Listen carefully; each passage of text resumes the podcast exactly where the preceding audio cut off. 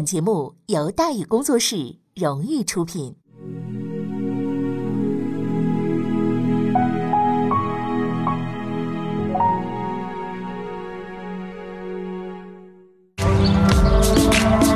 说书唱戏劝人方，三条大道走中央，善恶到头终有报，人间正道是沧桑。给您续上一杯茶，我慢慢的说，您细细的品。听大宇话说。明朝，除了咱们广播直播以外啊，我们还在喜马拉雅独家网络发布。各位呢，可以登录喜马拉雅手机和电脑客户端，搜索“大禹茶馆”，选择收听。上期节目咱们说到哪儿啊？咱们说到痛下杀手张居正解决盟友，导演夺情赵用贤激烈上诉。万历五年十月，翰林院编修吴中行翰林院检讨赵用贤上诉，弹劾张居正夺情。编修是正七品，啊，检讨是从七品，也就是说这二位那是俩基层干部，啊，也就是能干点什么抄抄写写的这些工作，平时这连上朝的资格都没有。而张居正以前的敌人，那不是朝廷高官就是黑道大佬、学界首领，并且还特别的不经打，一碰就垮，就这么两个小角色。按说张大人动根手指都能把他们碾死吧？可就是这么两个小角色，差点被张大人给灭了。因为这个二位仁兄啊，虽然官小，可是有个特殊的身份，什么身份呢？他们可都是张居正的门生。你看看，这个赵兄弟和吴兄弟啊，都是隆庆五年的进士，而且他们还是隆庆五年进士和之前开第一炮的刘台同班同学。你看，这就只能怪张大人自己了，左挑右挑，挑这么几个白眼狼啊，也算是跟自己跟自己过不去吧。这下子好了，当年就一个二愣子，已经搞得狼狈不堪了。这回出俩，呵，这收拾不了了。俩搁一块五百，因为一个二愣子加另一个二愣子不是二愣子的平方啊。没等张居正反应过来，又出事了。就在二愣子们出击的第二天，刑部员外郎爱慕，哎，主事沈思孝也上书弹劾张居正，希望他早早滚蛋回家去尽孝去。当张居正看到这两封充满杀气的奏书的时候，才终于意识到真正的危机正在向自己逼近呢。经过长达三十余年的战斗啊，他用尽各种手段，除掉了几乎所有的敌人，坐上了最高的宝座。然而在此君临天下之时，他才发现一个新的、更为强大的敌人已经出现了。那些个原先乖乖听话的大臣们，似乎一夜之间突然改变了立场，成为了他的对手。不是一个，而是一群。而他们攻击的理由也是多种多样，什么经济问题、作风问题、夺情问题，方式更是数不胜数。上书弹劾的、私下议论的，甚至还有人上在街上贴大字报的，啊，直接攻击张居正。对于眼前的这一切，张居正感到很吃惊啊！这什么情况啊？这是啊！但是呢，他吃惊是吃惊，可不意外，因为他清楚，带来这些敌人的正是他自己。具体说来，是他五年前的那封奏书。那封奏书怎么写的？五年前，当张居正将写有考成法的奏书送给皇帝的时候，他在交出自己改革理想的同时，还附带了一个阴谋。因为在那封奏书中有这么几句话，叫“伏案官有延误者，该部举之；各部院有容忍隐者，科臣举之；六科有容隐欺弊者，臣等举之。”这句话意思就是，地方官办事不利索，中央各部来管；中央各部办事不利索，六科监察机关来管；六科监察机关不利索，我管。这事儿坏就坏在他自己管这件事上。根据明代的体制，中央各部管理地方正常，记事中以及御史监察各部也正常，内阁大学是管理言官，这事儿可不正常了。为什么不正常了？两百年前，朱元璋在创立国家机构的时候，考虑说这个丞相权力太大了，把丞相给撤销了，把权力交给了六部。但是这位仁兄连睡觉都得睁只眼。后来一琢磨，这这六部权力也忒大，哎呀，又怕人搞鬼，又在六部设了六科啊，这就是后来的六科几十中啊。那六科的领导呢，叫都几十中啊，俗称叫科长，下属人员也不多，除了兵部几十中有十二人之外呢，其余五个部啊，呃，都在十人之内。而且这帮人品级也低，科长才七品，下边人就更不用说了，都是一些芝麻官。但是芝麻官是芝麻官，那手里的权力大到让人匪夷所思的地步。你比如说，部长下令干什么事儿，科长不同意，二话不说把命令退回给部长，让他改，改的不满意再改，哎，直到改的满意为止。那另说部长，连皇帝的某些旨意了，那几十中也是可以指手画脚一番的。所以虽然这帮人品级低，地位可不低。每次部长去见他们，还得给他们行个礼，做个揖。吃饭的时候，呃，别人的坐下坐下座，他们可以跑去和部长平起平坐去，而且指名道姓的，十分嚣张。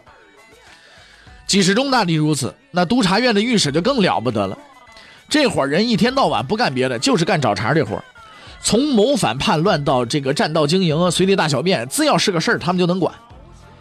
哎，六部级别高吧，权力小；言官级别小吧，权力大呀，谁压不倒谁。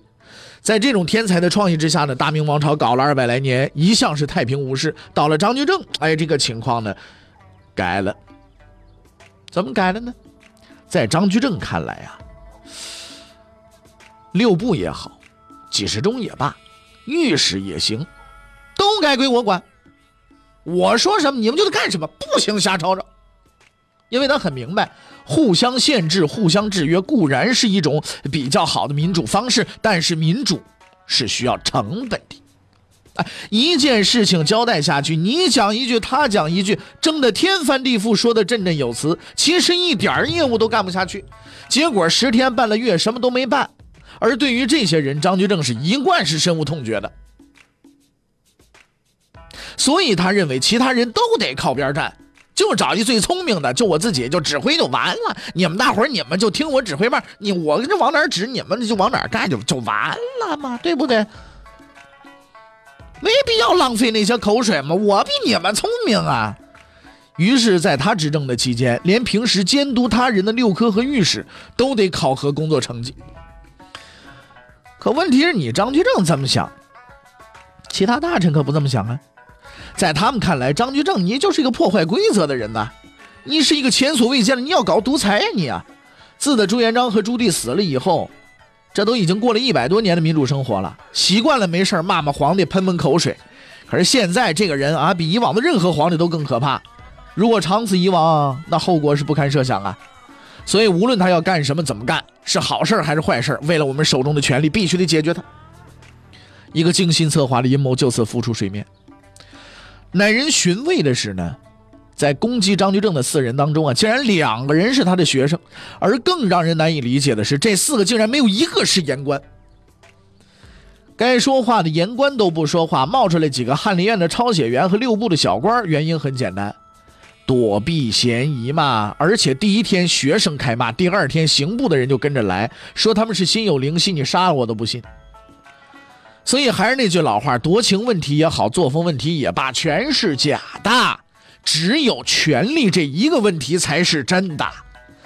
张居正不能理解这些人的思维。无论如何，我不就是想做点事儿吗？怎么就跟我过不去呢？啊，啊，都跟你们吵，是不是？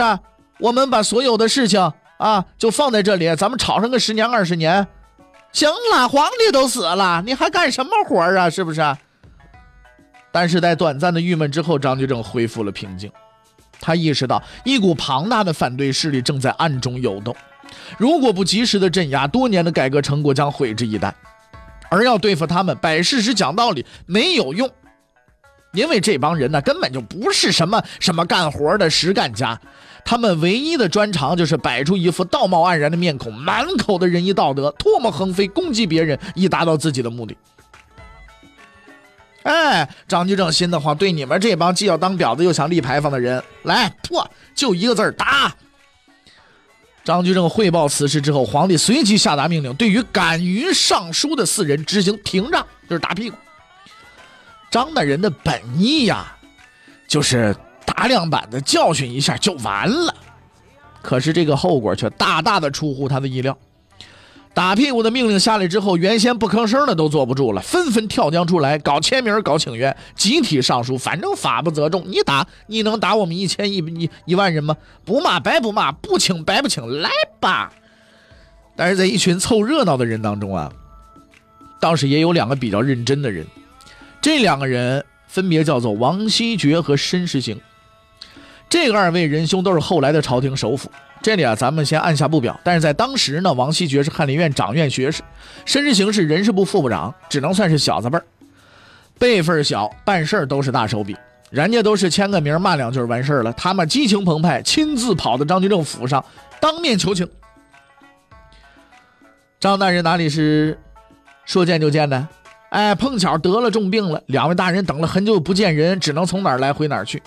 申时行回去了，王希爵多了个心眼趁人不备溜进去了，见到张居正了。眼看人都闯进来了，张居正无可奈何，哆哆嗦嗦的，趁只好是带病工作。王希爵不说废话，开门见山，希望张居正大人海涵，不要打那四个人了。张居正唉声叹气：“是我要打吗？啊，那是皇上生气了要打，那你求我没有用啊。”这话倒是也不假，皇帝确实很生气，命令也确实是他下的。但是这种话你骗骗两三岁的小孩想想还管用，但是王希爵先生人都四十四了。哎呀，张居正先生啊，皇上即便是生气，那也是因为您呐，这就是王希杰的觉悟。话说到这个份上，张居正也无话可说了，现场顿时陷入了沉默。见此场景，王希爵感觉啊，可能有戏，正想趁机再放一把火，可是接下来发生的事情，却是他做梦也想不到的。怎么了？沉默不语的张居正突然就站起来了，抽出了旁边的一把刀。王希爵顿时是魂飞魄散，怎么着还要砍了我吗？估计对方是恼羞成怒，准备拿自己开个刀啊！正当他不知所措之际，更不可思议的事情发生了。九五之尊高傲无比，当然我们说这九五之尊打引号啊，因为张居正其实这个时候呢处在这个位置，基本就是九五之尊了。九五之尊高傲无比，比皇帝还牛的张大人，扑通一声就给王羲爵跪下了。没等王学士喘过气来，张学士把刀架自己脖子上，一边架一边喊：“来来来来来，你看，皇帝要留我，你们要赶我走，你们到底想让我怎么样嘛？啊！”面对无数居心叵测的人，面对如此困难的局面，张居正一直在苦苦支撑着。他或许善于权谋，或许挖过坑害过人，但是在这个污浊的地方，要想生存下去，要想实现救国济民的梦想，这是唯一的选择呀。现在他的忍耐终于是到达了顶点了。张居正跪在王希爵的面前，发出了声嘶力竭的呐喊：“你杀了我吧！你杀了我吧！”王希爵懵了，那没想到我那个平日里边高不可攀的张大学士，竟然还有这么无奈的一面啊！情急之下，手足无措，只好匆匆行了个礼，退了出去。张居正发现了，王希爵震惊了，但是闹来闹去，大家好像把要打屁股那四位仁兄给忘了。于是该打的还得打，一个都没少。万历五年十月二十三，廷杖正式执行。吴中行、赵永贤廷杖六十，爱慕沈思孝廷杖八十。这么看来，师生关系还是有用的，少了二十大板。事情前后经过大致如此，打屁股的过程似乎也无足轻重，但很多人呢，忽略了一个十分有趣的地方，就是打屁股的结果。两个人在同一个地方挨了同样的打，却有着截然不同的结局。在这次廷杖当中啊，张居正的两位学生的抗击打能力啊，表现上完全相反的特质。吴中行被打之后，差点当场气绝，经过奋力抢救得以生还，休养了大半辈子，还拄了一个辈子拐杖。但是赵永贤不一样了，据说他被打之后，虽然伤痕遍布、元气大伤，却明显能扛得多。回家之后躺了一个月，能起床跑步了，这是一个奇迹。那你说，同样被打的两个人，差别怎么这么大呢？要说明这个问题啊，我们必须以科学的态度、严谨的精神去详细分析一下明代特有的发明，就是这廷杖打屁股。廷杖啊，就咱们说打屁股啊，是明代著名的特产。大庭广众之下，啊，把大人裤子扒下来，露出白花花的屁股，几棍子下去，皮开肉绽。这就是许多人对打屁股的印象。然而，我可以负责任的告诉各位，打屁股不是这么简单的。事实上，这玩意儿是个技术工种。根据人体工程学原理分析，明代的廷杖是一种极为严酷的刑法。因为呢，跟你在家挨打不一样，你爹打你，无非就是拿这个什么笤帚疙瘩小棍子啊，再踩不人道的一点，最多就是皮带了。真格的说拿这个什么这个这个铁板子、木板子打的这也少，对不对？最多拿皮带抽一顿。但是廷杖不一样，他虽然用的也是棍子，不是小棍子，是大棍子。你想想，朋友们，碗口粗的大棍子，每秒 n 米的加速度向你屁股着陆，那是让人胆子寒的。所以连圣人都说，遇到小棍子你就挨，遇到大棍子你就跑，是吧？小仗则受，大仗则走嘛。而执行停仗的人基本上都是锦衣卫，这伙人平时里经常锻炼身体，开展体育活动，随手一抡啊，咱们不说开杯碎石吧，开个屁股那是不难的。所以经过综合分析，我们得出结论：如无意外，二十停仗绝对足以将人打死。但一直以来，意外始终在发生的。一百仗打不死的有，一仗就打趴下的也不缺。说到底，还要归功于我国人民的伟大智慧。纵观世界啊，单就智商而纯智商而言啊，能和中国人比肩的群体啊，可能没有。而我国高智商人群最为突出的表现，就是在于从没路的地方走出路来。打不打屁股那是上级的事但是怎么打，那可是我的事儿了。为了灵活掌握廷杖的精髓，准保一打就死或者白打不死，锦衣卫们进行了艰苦的训练。具体方法啊，那个就是你们有兴趣学，你们学一下。但是呢，任何后果跟我无关啊。怎么练呢？找一块砖头，在上面垫一张宣纸，用棍子呢猛击宣纸。如果宣纸破了，重新打。如此的不断练习。以宣纸不破而砖头尽碎为最高层次。如果能达到这个级别，基本可以出师了。给你送过钱的就打宣纸，打的皮开肉绽，实际上都是软组织挫伤。回家涂了药，起来就能游泳。啊，要是既无关照又有私仇的，嗨，唰，那就打砖头吧，一棍子下去，表皮完整，内部大出血，就此丧了命，那是绝不奇怪。顺便说一句啊，在当时另一个技术工种也有类似的练习，那就是砍头的刽子手。这也是门绝活啊！操作方法和打屁股恰好相反，找一块平整的肉，然后在上面放一块宣纸，用刀剁宣纸，把下面肉剁碎了，上面宣纸不能破。哎，这是炉火纯青，是吧？练这个时候呢也是深谋远虑，给钱的一刀下去就完事儿，不会有痛苦，接着就完；不给钱的随手一刀，爱死不死，多久才死那是你的事儿。如果有给大钱的，那就有说头了。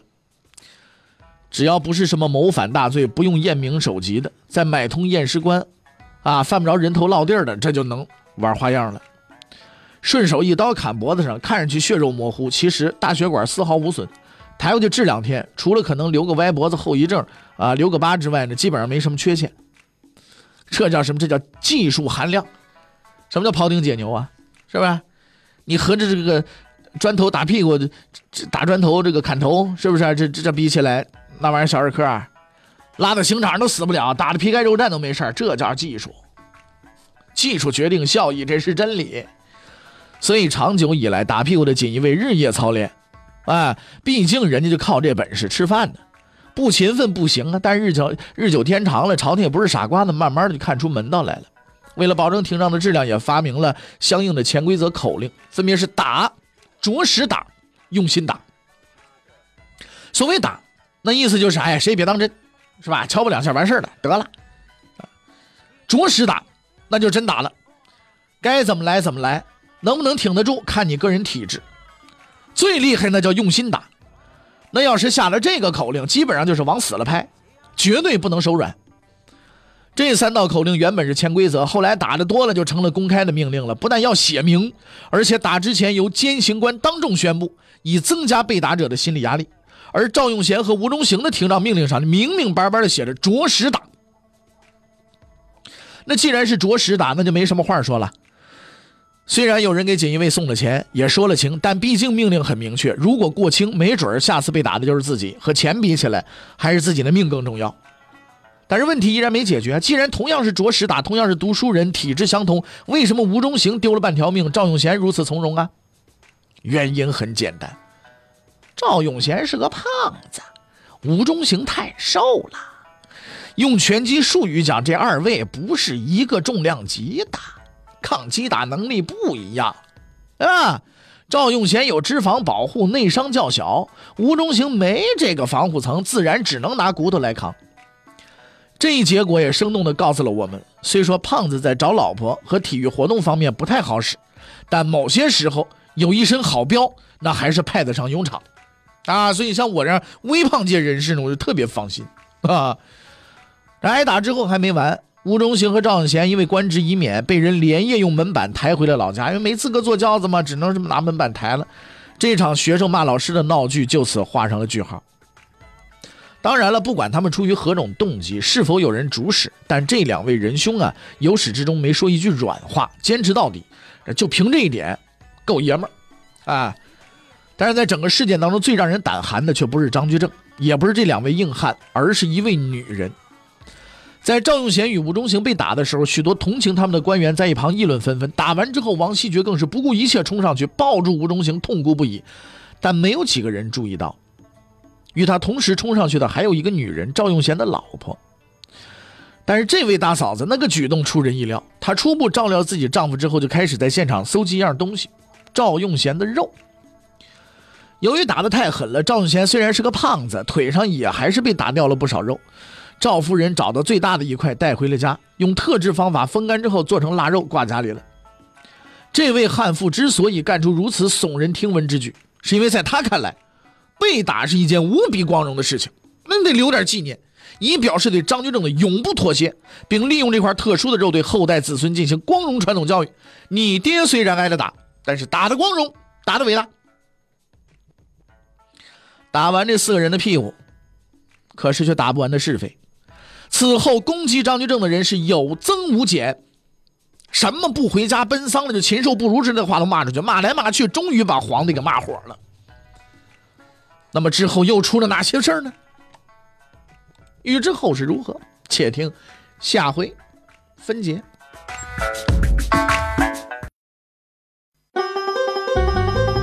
各位，你想跟大禹交流吗？你想跟大禹辩论吗？你想给大禹指出错误吗？来微信吧，微信搜索订阅号“大禹茶馆”，哎，就能实现了。记住啊！宇是宇宙的宇。